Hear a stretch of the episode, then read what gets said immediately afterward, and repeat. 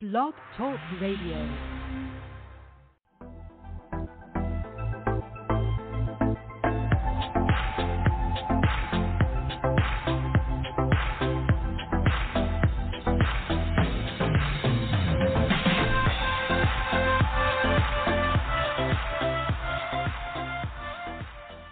Hey, everybody, welcome to the show. This is Monday Rocks Hot Topics.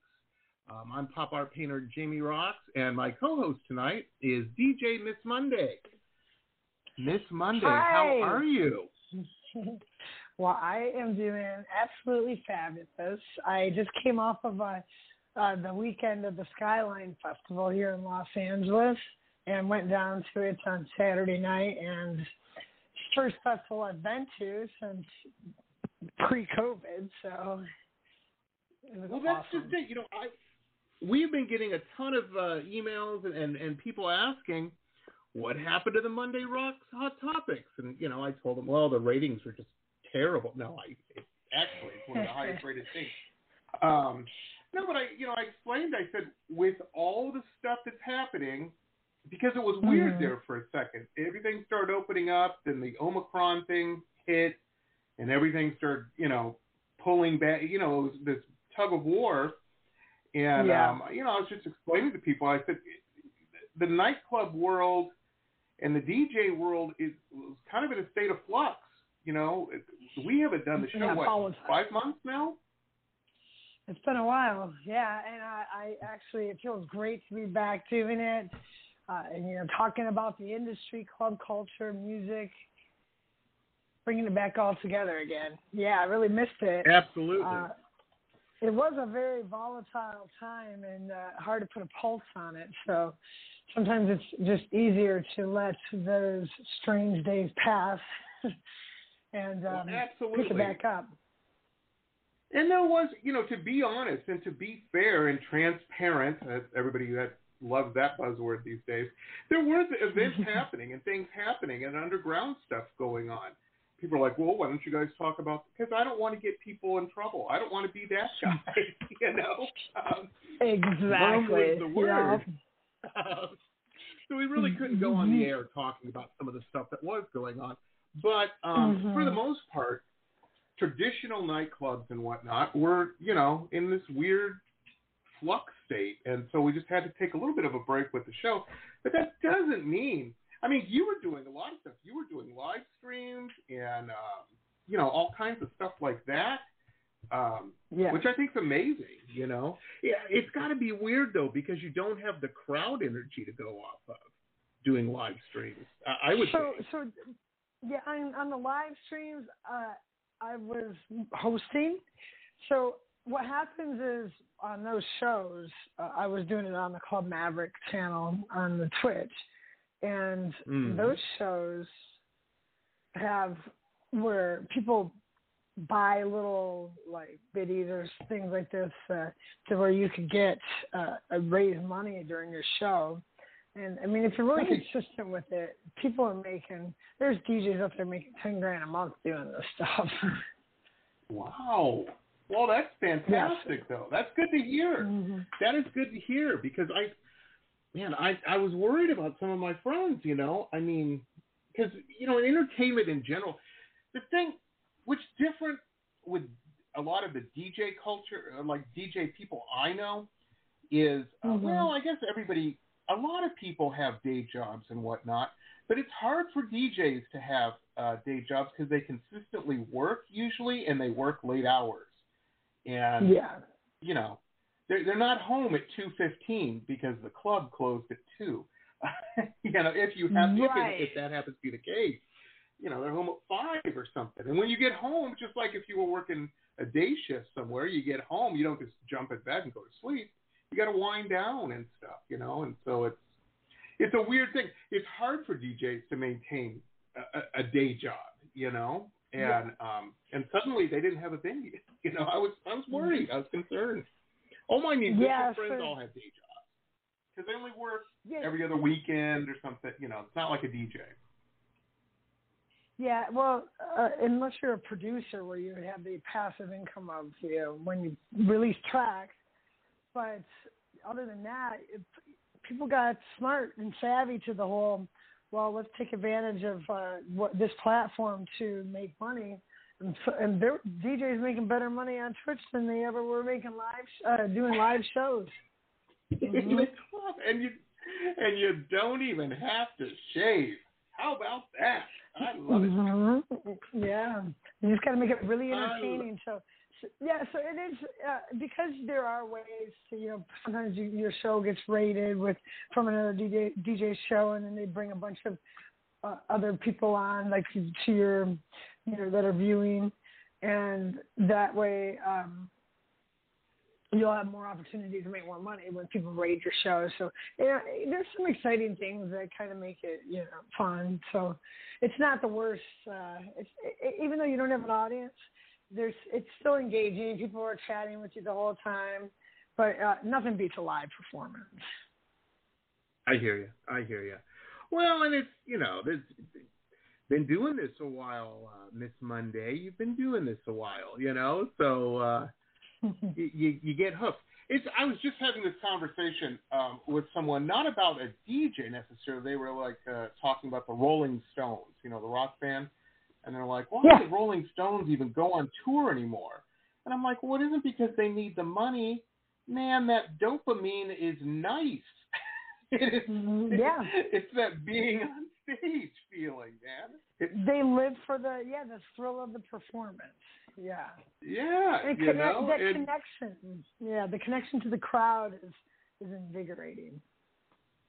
Absolutely, absolutely, and you know, that's that's part of it. You know, I mean, that is, uh, and there's, I tell you, there's nothing better, especially when you see a DJ that's just, you know, t- tuned in with the crowd, and the crowd is pumping and so excited, and the DJ's excited. You know what I mean? It's it's magic, yeah. man. It's it's really cool. I don't. It's few things can compare to it, in my opinion.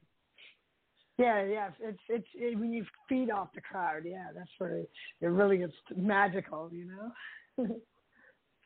now let me ask you this, um, and I know we, mm-hmm. we've we've got our guest coming on real quick, but I'm I'm just curious uh, in the same vein of this conversation because you've played clubs, you know, or events mm-hmm. where there's a hundred people, and you've played clubs right. and events where there's a thousand people, you know, or mm-hmm. more, you know, bigger. Mm-hmm. Is do you still get that same jazzed pump? It doesn't matter, or is it just is it much more intense with much more people? Oh, it, there's nothing like having a crowd of people uh, going off to your set, dancing their ass off. It's uh, I, the the more the merrier, but I, I still enjoy any any performance. Just having the opportunity to, to share that music experience with people. Uh, I'm um, I'm actually doing a show at the Viper Room on this coming Thursday here in Los Angeles. And really? the uh, yeah, and the Viper Room is a pretty uh, uh, well-known, uh, world-renowned oh, spot. Yeah? So, so That's having that uh, Leonardo DiCaprio, or not Leonardo DiCaprio, his brother, right? Um, I can't think of his name right now. Uh, well, Johnny Depp, is one. Oh, really? Mm-hmm. Yeah, River so, Phoenix. Um, That's yeah. what it was. River Phoenix. Oh, yeah, Johnny yeah, Depp yeah, yeah. Oh. I think it's a, he's one of the owners. I mean, unless he sold oh. it. But it's a it's a Hollywood cool. hotspot right there on the Sunset Strip. Yeah. So um, but uh, yeah, so our uh, our guest this evening, though, let's uh, let's uh, speak about Ricardo, who we're about to bring on. He is also a DJ, but he does the NDYD radio show, which gets released on a SoundCloud channel. Um, the shows do as well. But let's bring Ricardo on to talk a little bit more about this pro- this uh, program he's got going on with NDYD and uh, and all the other things that he has going on with his music and his career, music career, and uh, and in, in his personal career too. He's got some really cool things happening. Um, and uh, yeah, you want to bring him on?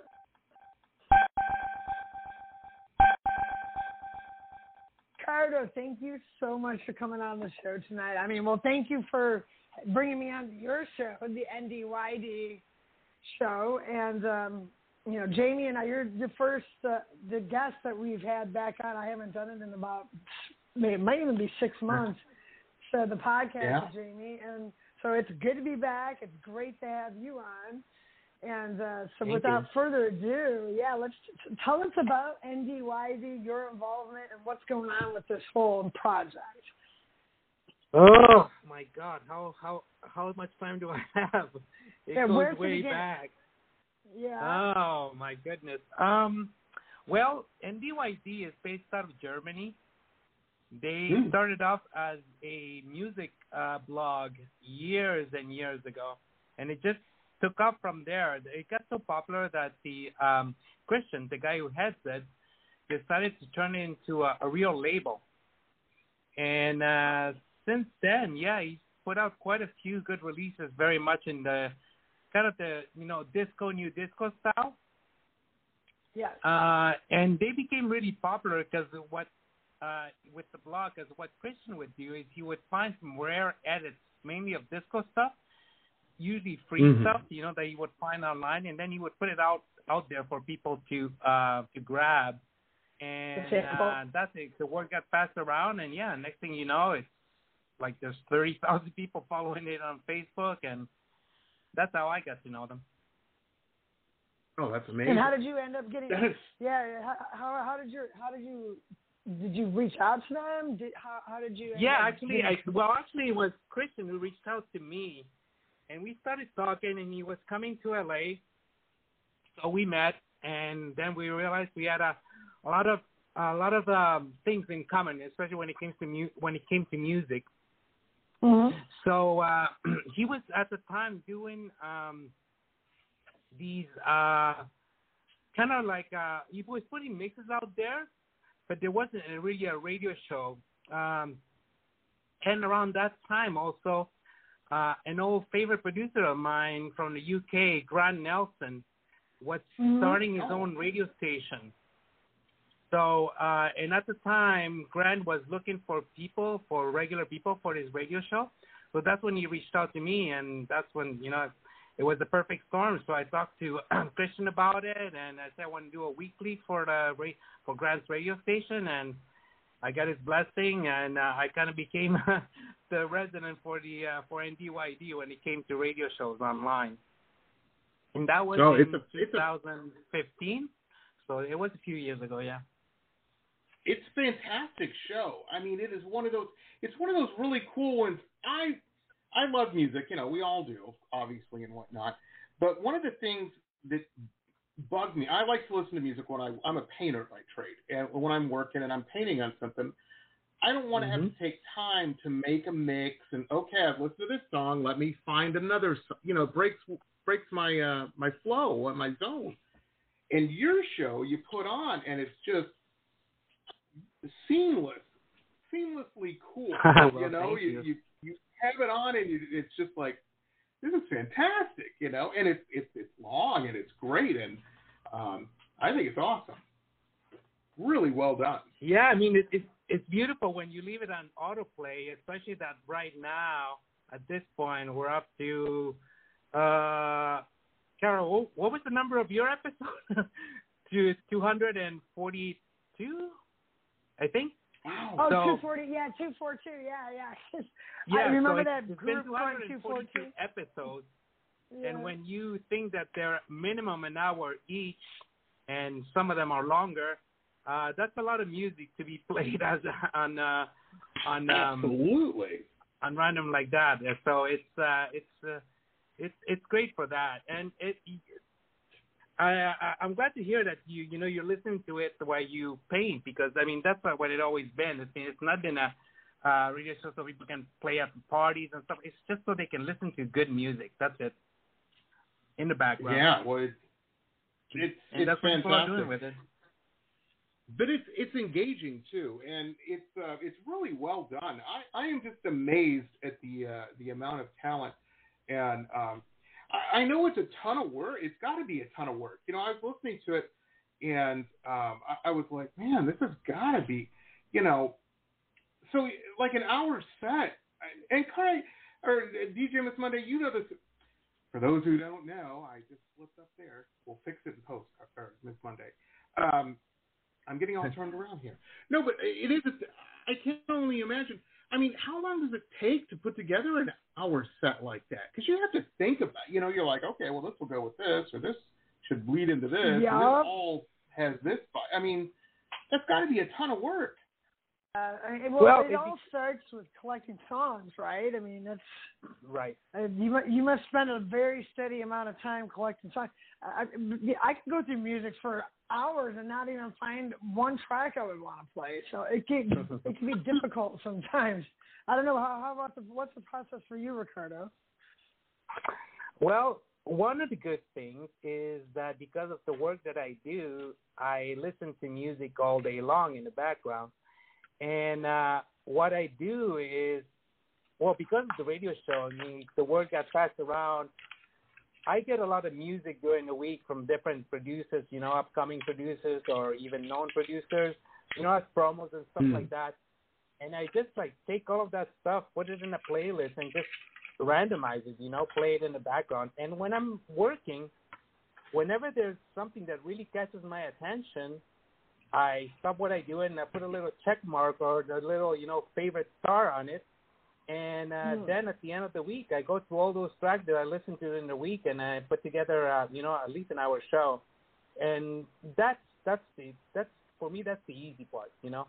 Of course, putting it together. It's just I'm yeah. lucky that I have the time during the week to listen to music and listen to mm. it again, and that can, so that's usually the way it is. So, so That's uh, awesome. you you have guest mix. You so so you're not doing the mix every week, right? You're having guest mixes. Like, how often do you do the mix versus the guests, and and you know what's the what's your like uh, process or strategy to it all? Well, originally, originally when I started, and I was doing this at the beginning. It was every other week. I was trying to have a guest. But uh, then, you know, with with the pandemic and all of that, everything changed, and people's schedules were not the same, and it wasn't. So I just kept on doing it myself because I mean, it's my, and also because of the pandemic and that kind of stuff, I wasn't playing out as much. So this was right. my my avenue to, to keep playing music.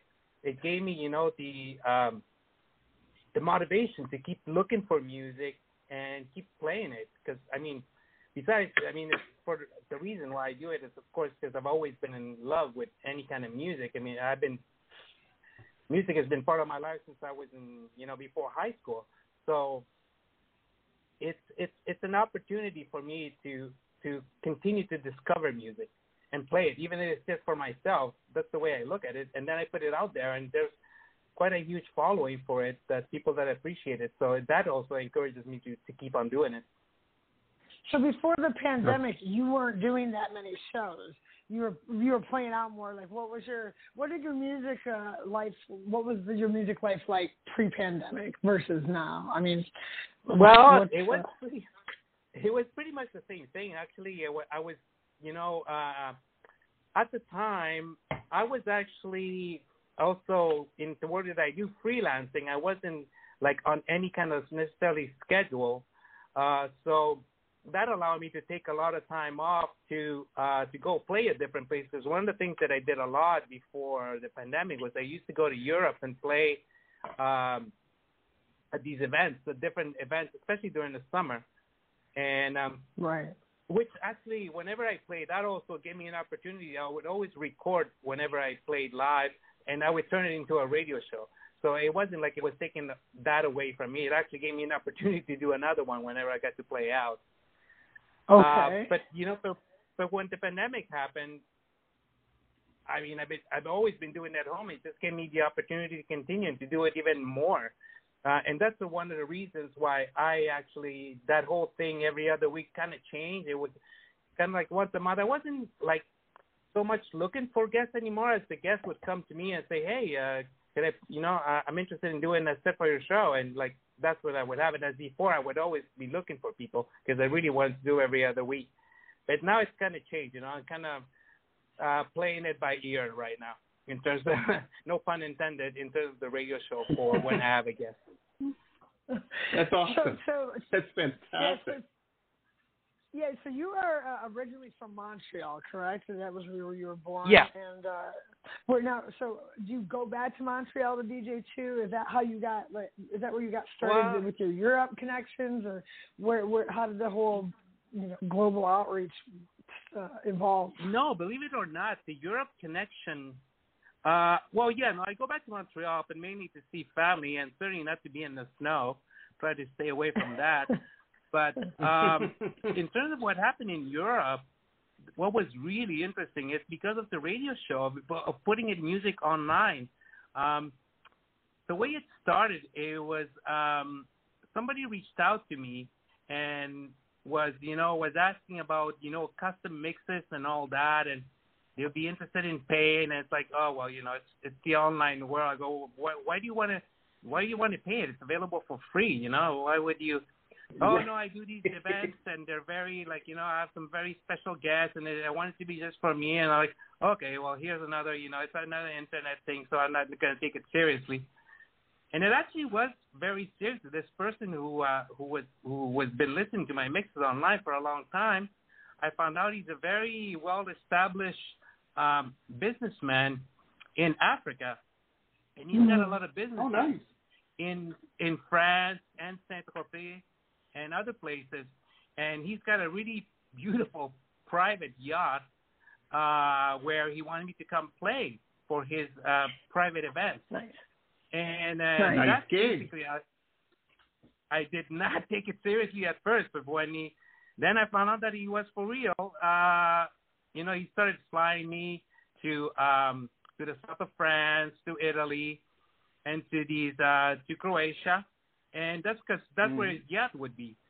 And uh, from there, that's why also the, the tempo that I play a lot of yacht rock and that kind of stuff was really interesting to him.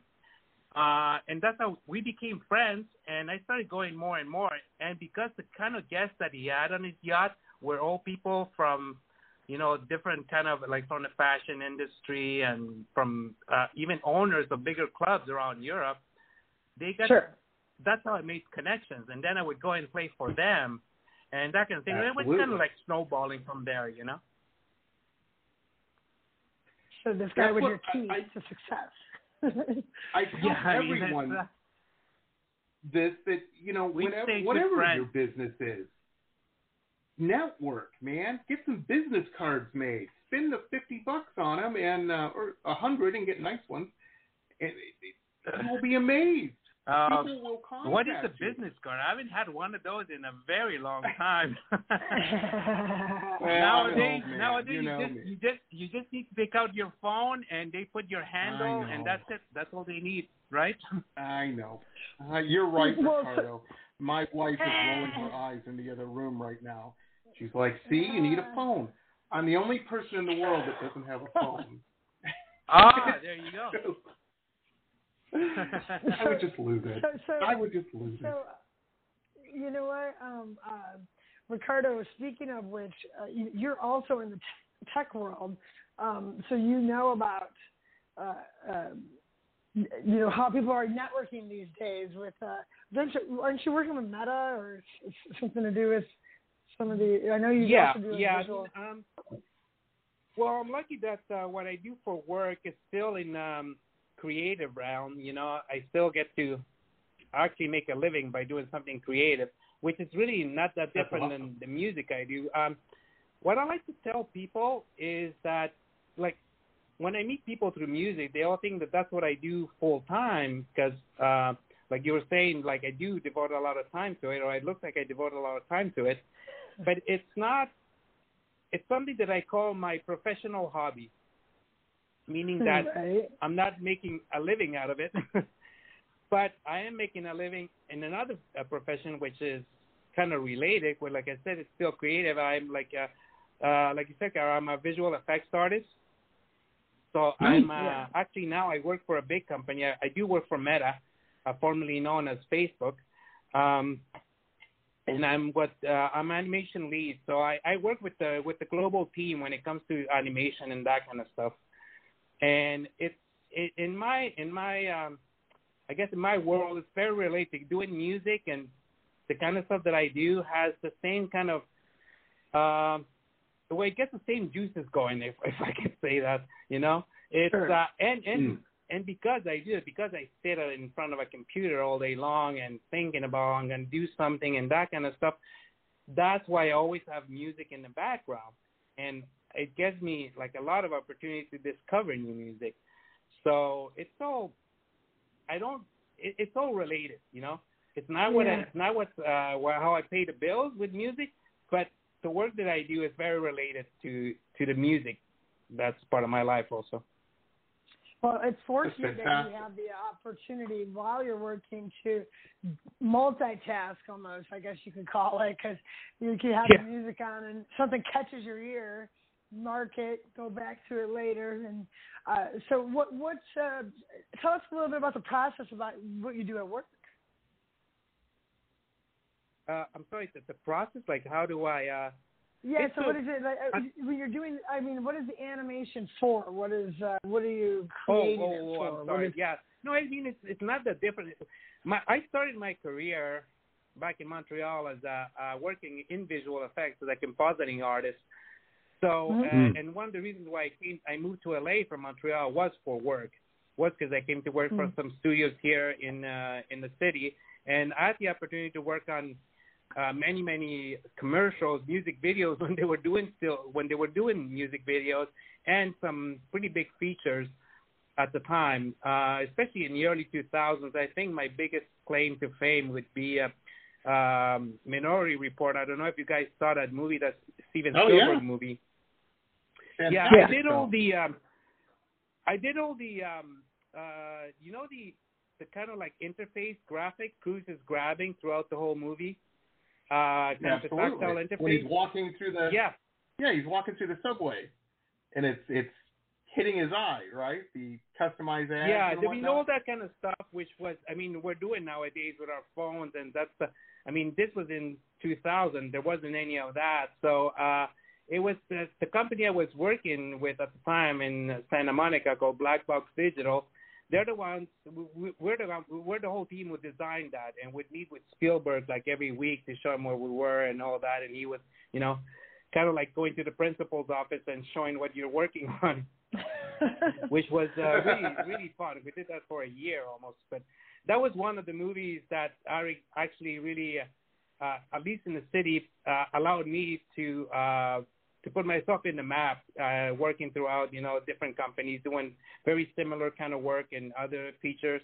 So um, so it was always very related. And what I'm doing at Meta now is actually pretty much the same thing. I, and I'm and since I've been in, I'm actually besides pushing animation, I'm pushing more the the visual effects part of it.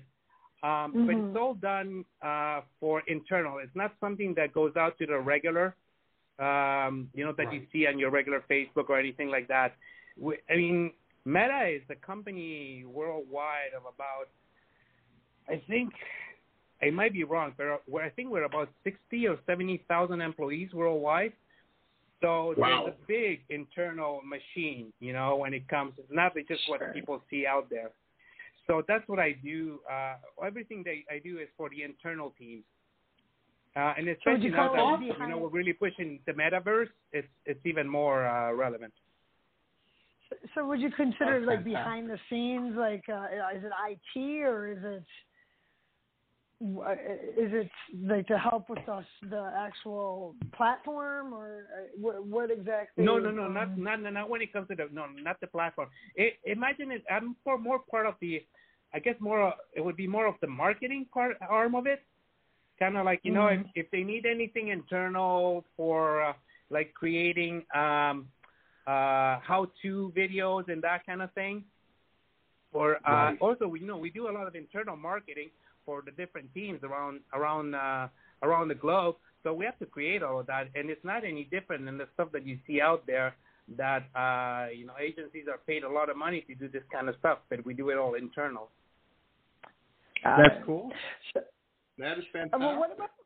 I mean, aside from Meta, are you doing any personal projects, or is it only for the companies you're working on? Have you made any music videos? Have you like that, or just things that you do you just no, for yourself? not really, because no, I still I still I didn't freelance a little bit on the side, but uh, I Mhm. in the, the meta work takes up literally all of my time. So um, so sometimes I I like recently I helped a uh, a friend who's a who's a filmmaker and he needed you know I fit on the weekends. Obviously, it's not while I'm um you know the the meta time is 40 hours a week, kind of nine to five, Monday to Friday. But outside of that, uh, I have helped some of some of my friends, some of the people that I know when it came to, especially when it came to visual effects and stuff like that. Wow, that's a nice one to Gives me a lot have. of time to ex- to experiment and and try out new things. Yeah, personal personal projects when it comes to animation, stuff that I always wanted to do. Pushing the envelope a little bit, huh? Yeah. So, um, so what do you see yourself like working towards in the future? Do you wanna? Do you have any plans to do anything like in the music world um, outside of NDYD? Uh, are you gonna try to transition into anything like uh, outside of the digital? Um, doing that? I mean, do you gonna sort of merge these together in any way? Do you have any plans for anything like that? Well, you know, to go, I would love to go back and play like I used to in Europe. Um, Mm-hmm. but you know, right now, like I said, I'm not pushing any of that. And one thing that's really taken a lot of uh, that's got my interest, and it comes to work, is how we're heading towards more of our stuff towards, um, you know, what what um, what Zuckerberg called the metaverse, right? Mm-hmm. I've already seen some really with the Oculus, with the uh, doing uh, with the um, with the goggles. I've seen already some DJ applications which are really interesting, all done in a That's fantastic. Uh, so that is something that I'm really interested in how they're going to because it's definitely going to go. I mean, imagine the streaming, but instead of the stream where Hmm. you turn on your, you know, when uh, especially during the pandemic when people were looking at different stream playing for people playing from their home. Imagine if you can just put on the goggles and feel like you are there, You're there. with the other with your other friends, you know. Uh, and well, somebody's got to be playing that music, so it's it's it's it's fascinating. Definitely, the technology is there, and it's getting better all the time. The Yeah, amazing thing about that, Ricardo, is Mhm. that, that you you can interact with people from all over the planet, you know, and you can go to the club. Yeah, Yeah, yeah. I, I met a guy or a girl from Brazil or from New Zealand or wherever, you know. Oh, really? Where was this? Well, I went to the club. Oh, I thought you stayed in last night. Yeah, I did. you know.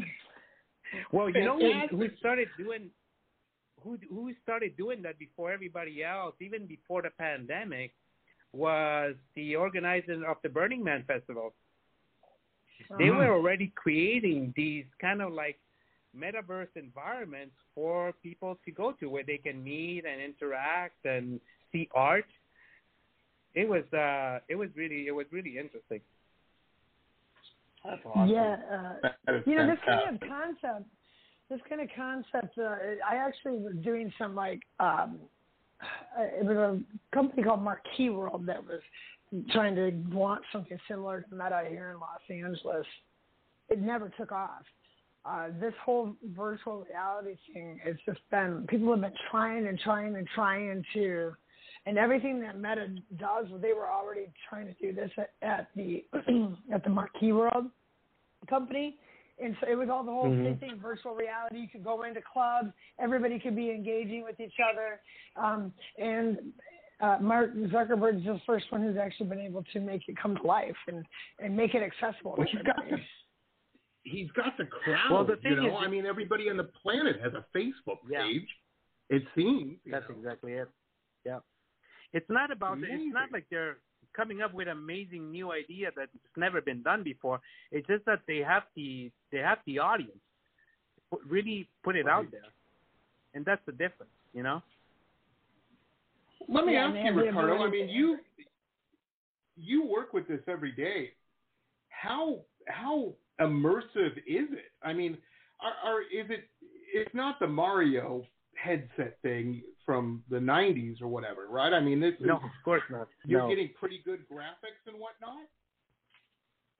Oh yeah, I mean besides the graphics, I mean the graphics are obviously always getting better, but it's really about the. um Well, I can tell you that you know what? I, when when I've been in these kind of virtual meetings with some of my team doing this, uh, I mean, we do this all the time through our version of Zoom, but when doing it with the Oculus, um, you really once you get into it, there's a there's a moment where you'll forget you're using you got these goggles on you and it's you it's that's what I guess they mean by sub, uh, submersive. It's like you really feel for a second that you're there, and all of a sudden you realize, oh wait, because you got this disembodied you know hand that's grabbing something. You go, oh, well, wait, wait, wait, this is a virtual environment. You know, it's not real.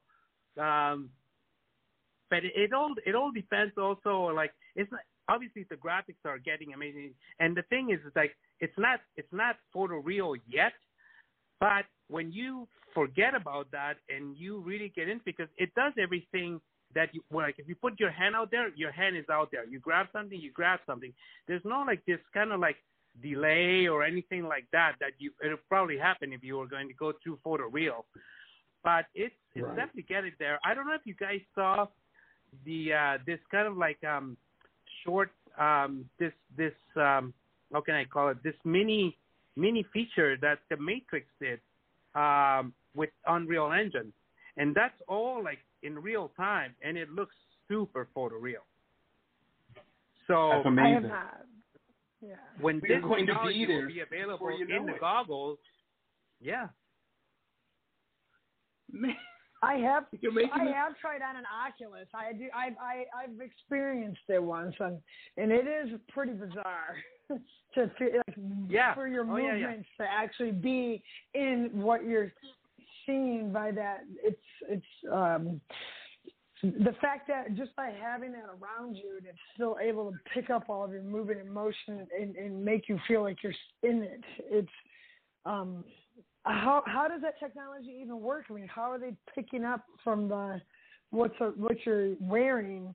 How are they able to uh, like simulate your real movements into that? well that's that's beyond my pay grade to see how, they, how they're doing it You know yeah. what I mean? I'm just I'm just Okay. I'm just in the in in the in the visual part of it. Um Mhm. But you know, I always wonder too. I mean, it's the same way your phone uh you know, your phone knows uh what's I forgot what When the technology is called, sideways, what that's in your phone that it knows where your phone um like if you turn it upside down kind of thing, you know, it knows it's upside down. Sure. That's Right. the kind of same technology that is used in there. Yeah. Well, that's amazing, And what you see man. on your, That is on your amazing. goggles, it's all being streamed, so it's all coming from your actual Wi-Fi, you know. Let me So, ask you this, did go to- Ricardo. yeah. When do you think this is going to be mainstream? When everybody's going to have an Oculus um, headset that they put on? You know, what do you think? Ten years? I don't know. I think I think it has to. First of all, it needs to. I don't think it's going to be the way it is right now. Not everybody. Well, with goggles it's difficult because um, it's not like a phone where you you hold something in your hand and if you, you just got used to it. It's not something that you always you have to learn. Like you know how to hold a phone in your hand. Wearing Mhm. goggles, first of all, it's got to be affordable for everybody and that's the thing that they're doing. The prices are definitely coming down. Also, there's got to be more widespread. Uh, I don't know if you've read on the news, but Apple is coming out with their own version of these goggles. That's probably going to Oh. compete with Oculus because right now it's really Oculus is the only one that's out there. But if Apple makes look, if Apple's going to make goggles, it's the same way when Apple started making phones. Everybody's going to have them, right? Right. Absolutely. So, so uh, if Apple can bring this technology, can make it really accessible to everyone, that's when you're going to see see the change. Well, Do you think it's going It to can be happen. accepted like by everyone? Yeah. Do you? I mean, I don't know. I I, I can't. I do people will people want to live in a, in a I mean, be existing in a virtual reality or experiencing life? I would, but I'm a weirdo. well, no. I mean, Well- I'm curious as to like how how quick or how it will pick up. I mean, catch on. You know. I think it will catch on. I don't think. I mean, I think it's what we're going to be doing ten years from today. It's going to be very different, but it will definitely be a a a a version of it. It's not going to go away. You know what I mean? See, I thought It's- they were it's all about pods, like pods for people to lay in. So like once they start getting into this like whole virtual Oculus thing, um, that they'll just be in these pods, like like like they're like built for people to be like laying in for the experience, and you know you can literally just be spending your entire day on Oculus. I don't know, it's crazy. Well, uh, well, that's why they're bringing it. Oculus is not just used for to play; it's used for work also. So the same way I have my meetings, I'm gonna have my meetings in. That's it. You got to make it part of your everyday life, not just for entertainment. But entertainment is a big part of it. That's how you bring the people in. so that's it. Well, you know, It'll the interesting thing, to put it in perspective, the iPhone launched, what, 2007? It was only 11 years ago. And uh, yeah, it was, except me. it was early 2000s. I don't remember. I mean, I remember being in line to buy an, uh, the iPhone one at the Apple store. right? I don't remember when that was, but I think it was before 2007, right? I'm not sure. I don't remember anymore. I don't know. I, I remember in 2007, a friend, it probably was earlier than that. I just remember a friend of mine, my friend Notter, ca- I had a gallery at the time in San Diego, and he came in with it, and he was showing it. I'm like, it's a computer. This isn't just a phone. This is, you're carrying around a mini computer. And he's like, exactly. yeah. I'm like, I never saw it coming, but I, I think it's amazing. you know, Mhm. I, Yeah, I mean, if, it, if it's could hit, integrated, yeah. I think that would be awesome, man. I mean, just the the the applications. You could take classes and you could do this or that. I, you know, and I know people are like, "Well, you can do that now." Yeah, but not where you're sitting in the room with a bunch of people. You know. Yeah, it's no, it's all about that. It's about about the submersive experience to feel like you're there, not just wa- not somebody who's just watching, but somebody who's participating. Right. That's amazing. That's a, and just and you could think of other applications too, like medical or uh, you know surgery. Oh yeah, uh, I mean, nightclubs really or whatever it is. you know? exactly. How cool is that? I mean, it's, it's going to be a way for people who, for example, for whatever reason, cannot, you know, don't have, um, for example, use of their legs or something like that, where they can get into this world where they are, you know, doing something that do, they would normally not able to to do physically. Absolutely. There's Absolutely. definitely, yeah, definitely uh, will open up a lot more opportunities to a lot of uh, different people. So now, but uh, like the stuff you're doing for Meta, did you go to school for things like this, Ricardo, or are you like what? Uh, how did you get involved like in that line of work? No, well, I did. I did this. Um, it's kind of funny because it all kind of happened. It wasn't planned. I mean, I, when I was in college in Montreal, I was very interested in uh, being working at a in television. I just wanted to do something simple like I was basically interested in work in, in the technical part of it. I wanted to work behind the scenes, kind of like being a switcher or something like that, a cameraman, anything that involved with technology at the time. And that's how I uh, I got interested in this because um, my uh, part-time job when I was working uh, when I was going to college, I worked for an Apple dealer, a computer dealer, and that's where I found out about all these animation programs that were starting to be out there. So it got my interest, and I started doing projects at school with it. So in doing uh, combining the television, the cams, the equipment we had at school with the computers that I had access to, and the only reason why I had access to them is because I was working at this Apple dealer because that was way too expensive for uh, for a student to get.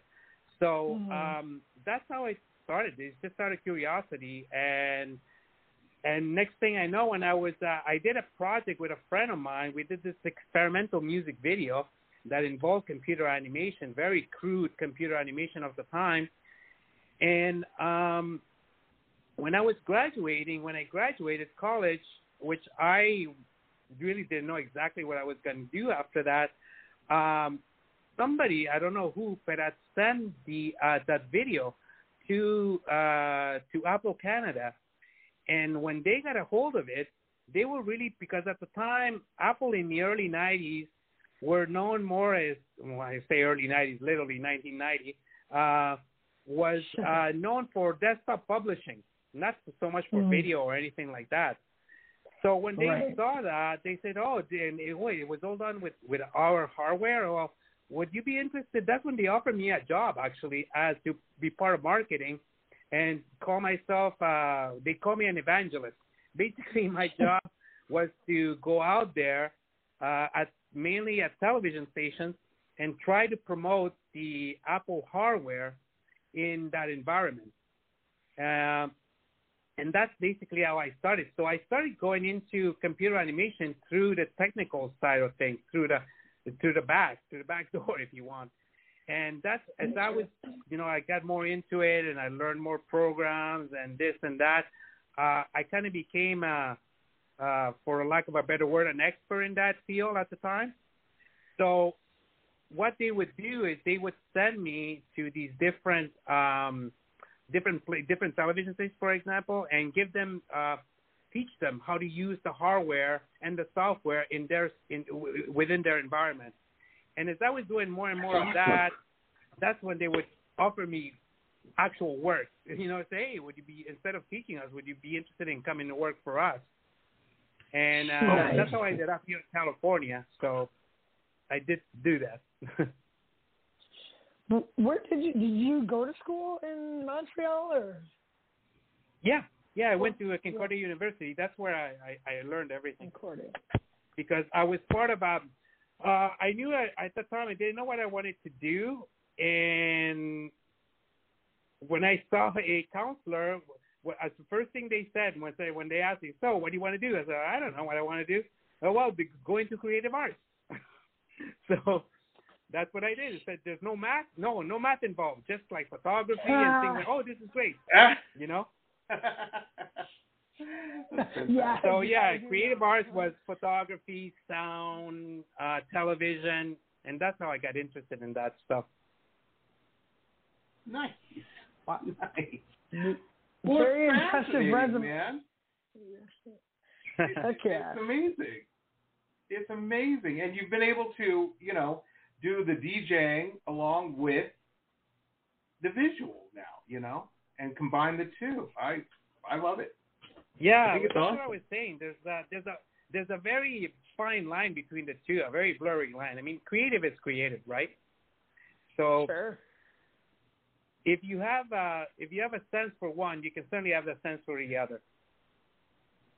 Well, DJing takes a lot of technology too, and so it's kind of uh, you know, it's all Even about more today, yeah, absolutely. Yeah. Ex- have you ever? uh, Do you produce too, right? Or do you just? Or Oh, is just for the just for the uh, I've always I've done it for the fun of it. I mean, I don't I I wish I could devote more time to actually make original stuff, but because Right. of uh, again because it it involved my love of tech, you know, using a pro. Oh, look, I can I can use this program to chop this song up into different parts. Um, Mhm. That's why I was doing my own edits for my own, you know, my own gigs. Again, mainly of of, of, of disco songs, you know, extending them or putting these longer outros so it's easier to mix, you know, that kind of stuff. Oh yeah, yeah. You know, um, so so you would actually build out the songs to mix uh, so that they would be easier for you your transitions. Yeah, I mean, I would, I would really, I mean, what's that's what a song is, right? Edit it so it fits the way I'm playing, and that's what I would do. Yeah. You know, I just with Ableton, of course, because that was the easiest program to chop songs up and make them sound Sure, good. sure. So so um, do you what do you use to record your sets when you're doing your? Oh, I just, well, I always have with me my little digital recorder. It's just a, a simple digital recorder, and you know, any mixer has a has a record out on it, which basically is is the audio coming out of it minus the uh the volume control. So that's the way I do it. I always record. Uh, just bring my little recorder with me and plug it into the mixer, and uh, that's it. Simple as that, and that's the way I got it hooked up at home with my deck. Well, nice. so, so, nice. okay, Hey, whatever now- works. That's a great setup, yeah, I actually was considering getting one of those to record sets, but I ended up just buying a Pioneer XDJR where you could record it off the a controller. But um, so uh, I, you know, I, I was curious. So, who, who's your biggest influences? Uh, we never talked about any anything about that for you. You know, what who got you? Like, what was the first? Uh, was there a certain artists that attracted you to dance music or electronic music, or you know? I we, mean, my love for music started uh, back in in high school through the industrial, uh, industri- excuse me, industrial genre. You know, so back then, in the early days of uh, you know, the Smiths, Depeche Mode, uh, um, Nice. Front 242, those kind of electronic industrial bands. That's actually how I learned how to DJ. This was before I even started getting into house music because everything was, you know, four by four beats. Yeah. So, and that's how I I started DJing with with I used to buy I mean obviously vinyl at the time. Um, and when I was going to school in Montreal, I was actually a DJ at a club, an industrial club there called the Thunderdome, and uh, I Oh, was cool. the, the resident on Sunday nights. And that's where I I um I got to uh, to learn how to DJ, and I remember um there was a one weekend, this other DJ was uh he was the resident. I think on Fridays he was he went to Chicago for the weekend. He had something. When he came back the weekend after, he got he brought some vinyl and he says, "Hey man, you got to listen to this. This is amazing." I said, "Yeah." He says, "Yeah, it's called they call it house music over there." I said, "Okay."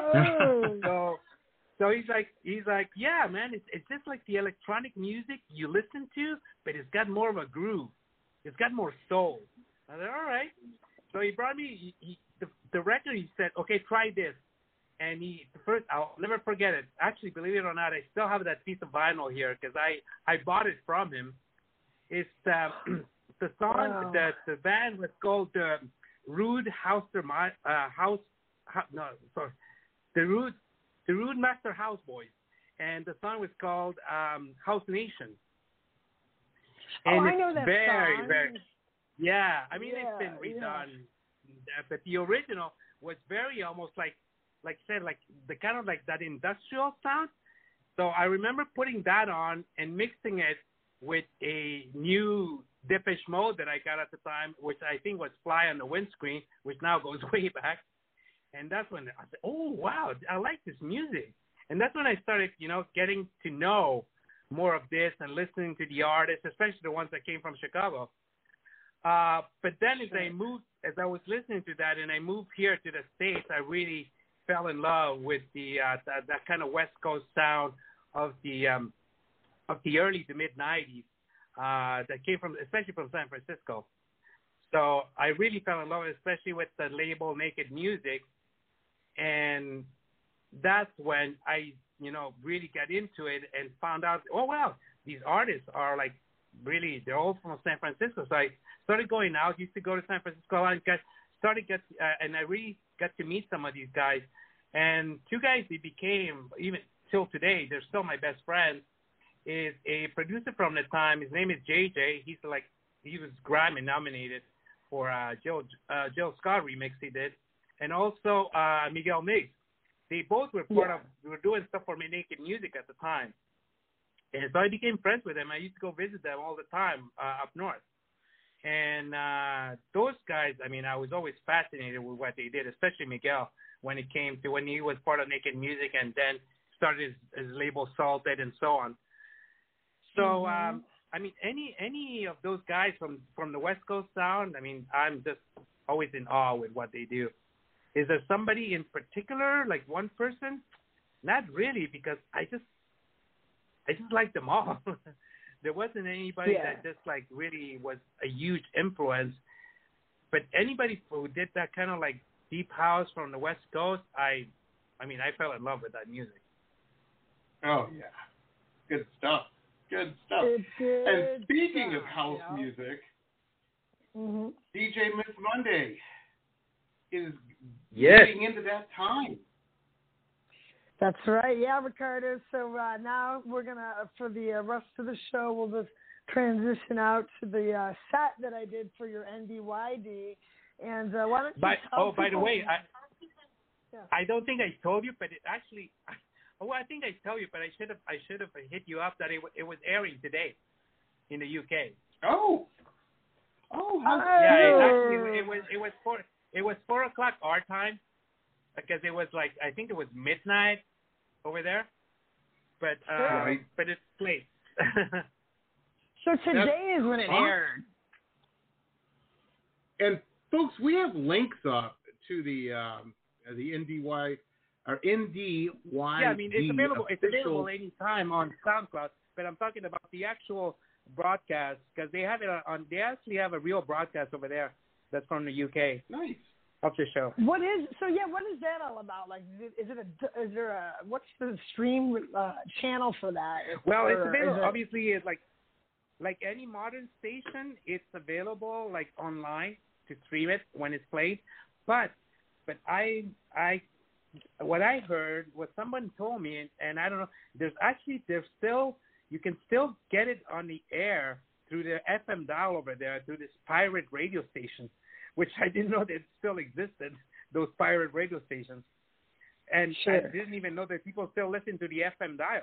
But uh, supposedly, yeah, it was it was it was playing on the FM dial over there. That's So amazing. it was, a, it was an actual that is radio. so cool. Yeah. It was flying through the air. Yeah, but you, you have to be in the UK for that. Yeah, yeah, that's hey. But so for those who aren't in the UK, you have the SoundCloud for the NDYD, which actually has a pretty good following. So, um, you know, people people definitely like your taste and your your taste and your guest taste uh, in music. So, yeah. But why don't you tell people where they can uh, where they can catch you and and um, and then we'll move into the mix. Yeah, I mean they could they could it's the show is like you said, there's quite a there's quite a, a big following and believe it or not, our biggest following is in Russia, out of all places. I don't know why. Wow. But Russia is I mean no, the number one is the state uh, in terms of the metrics when you see like how many people played it. So far I mean, at this point, uh, the show in total, I was looking at the total, it's almost a six million streams throughout Nice. uh, since it started. So, but the, uh, the, the more than fifty percent of that comes from Russia. People streaming over there. Oh, wow. I don't know why. Having a good time.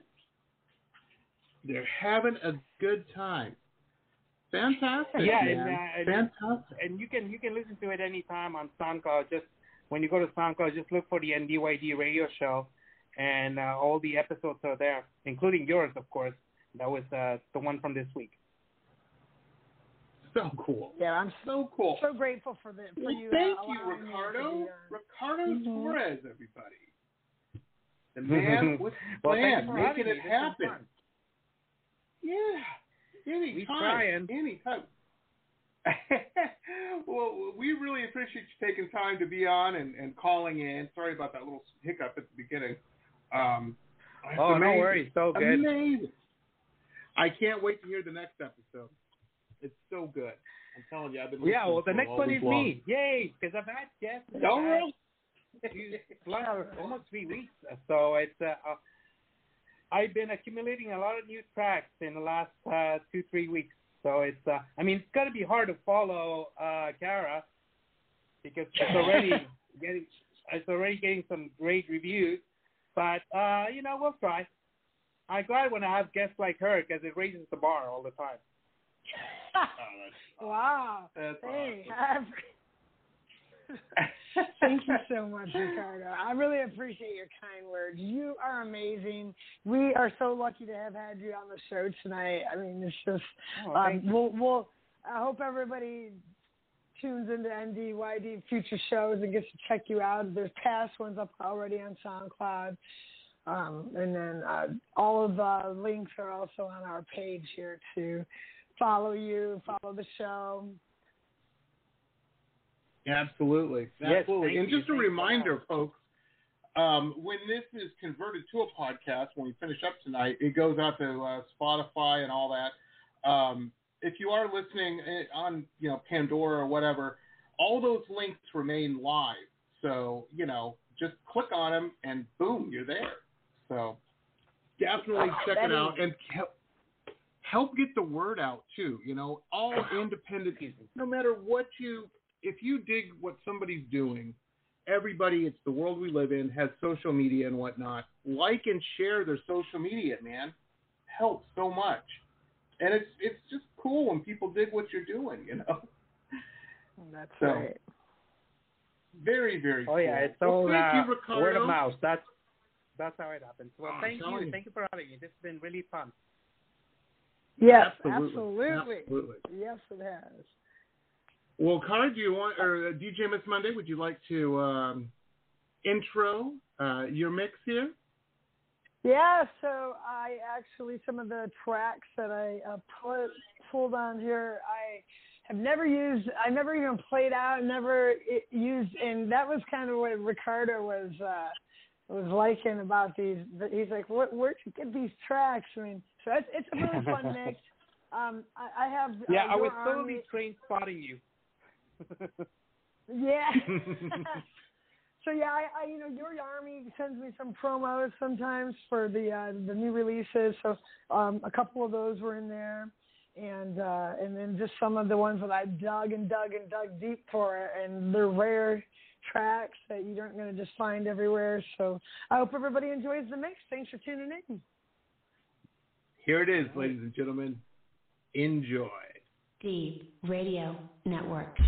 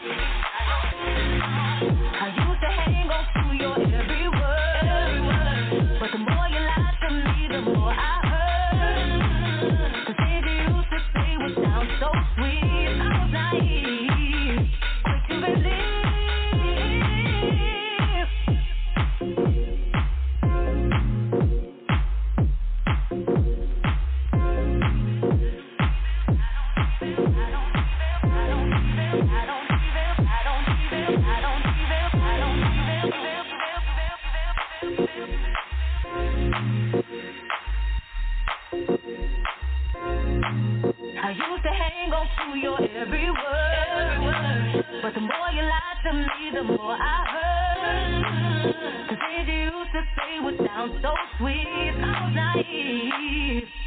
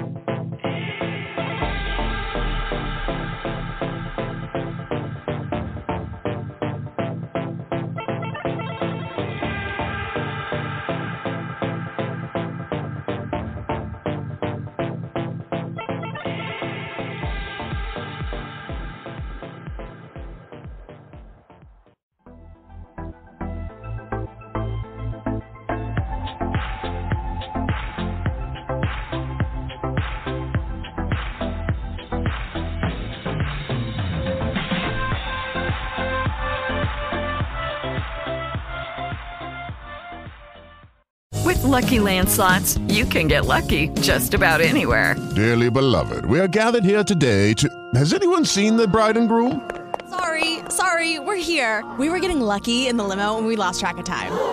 No, Lucky Land Casino, with cash prizes that add up quicker than a guest registry. In that case, I pronounce you lucky. Play for free at LuckyLandSlots.com. Daily bonuses are waiting. No purchase necessary. Void where prohibited by law. 18 plus. Terms and conditions apply. See website for details.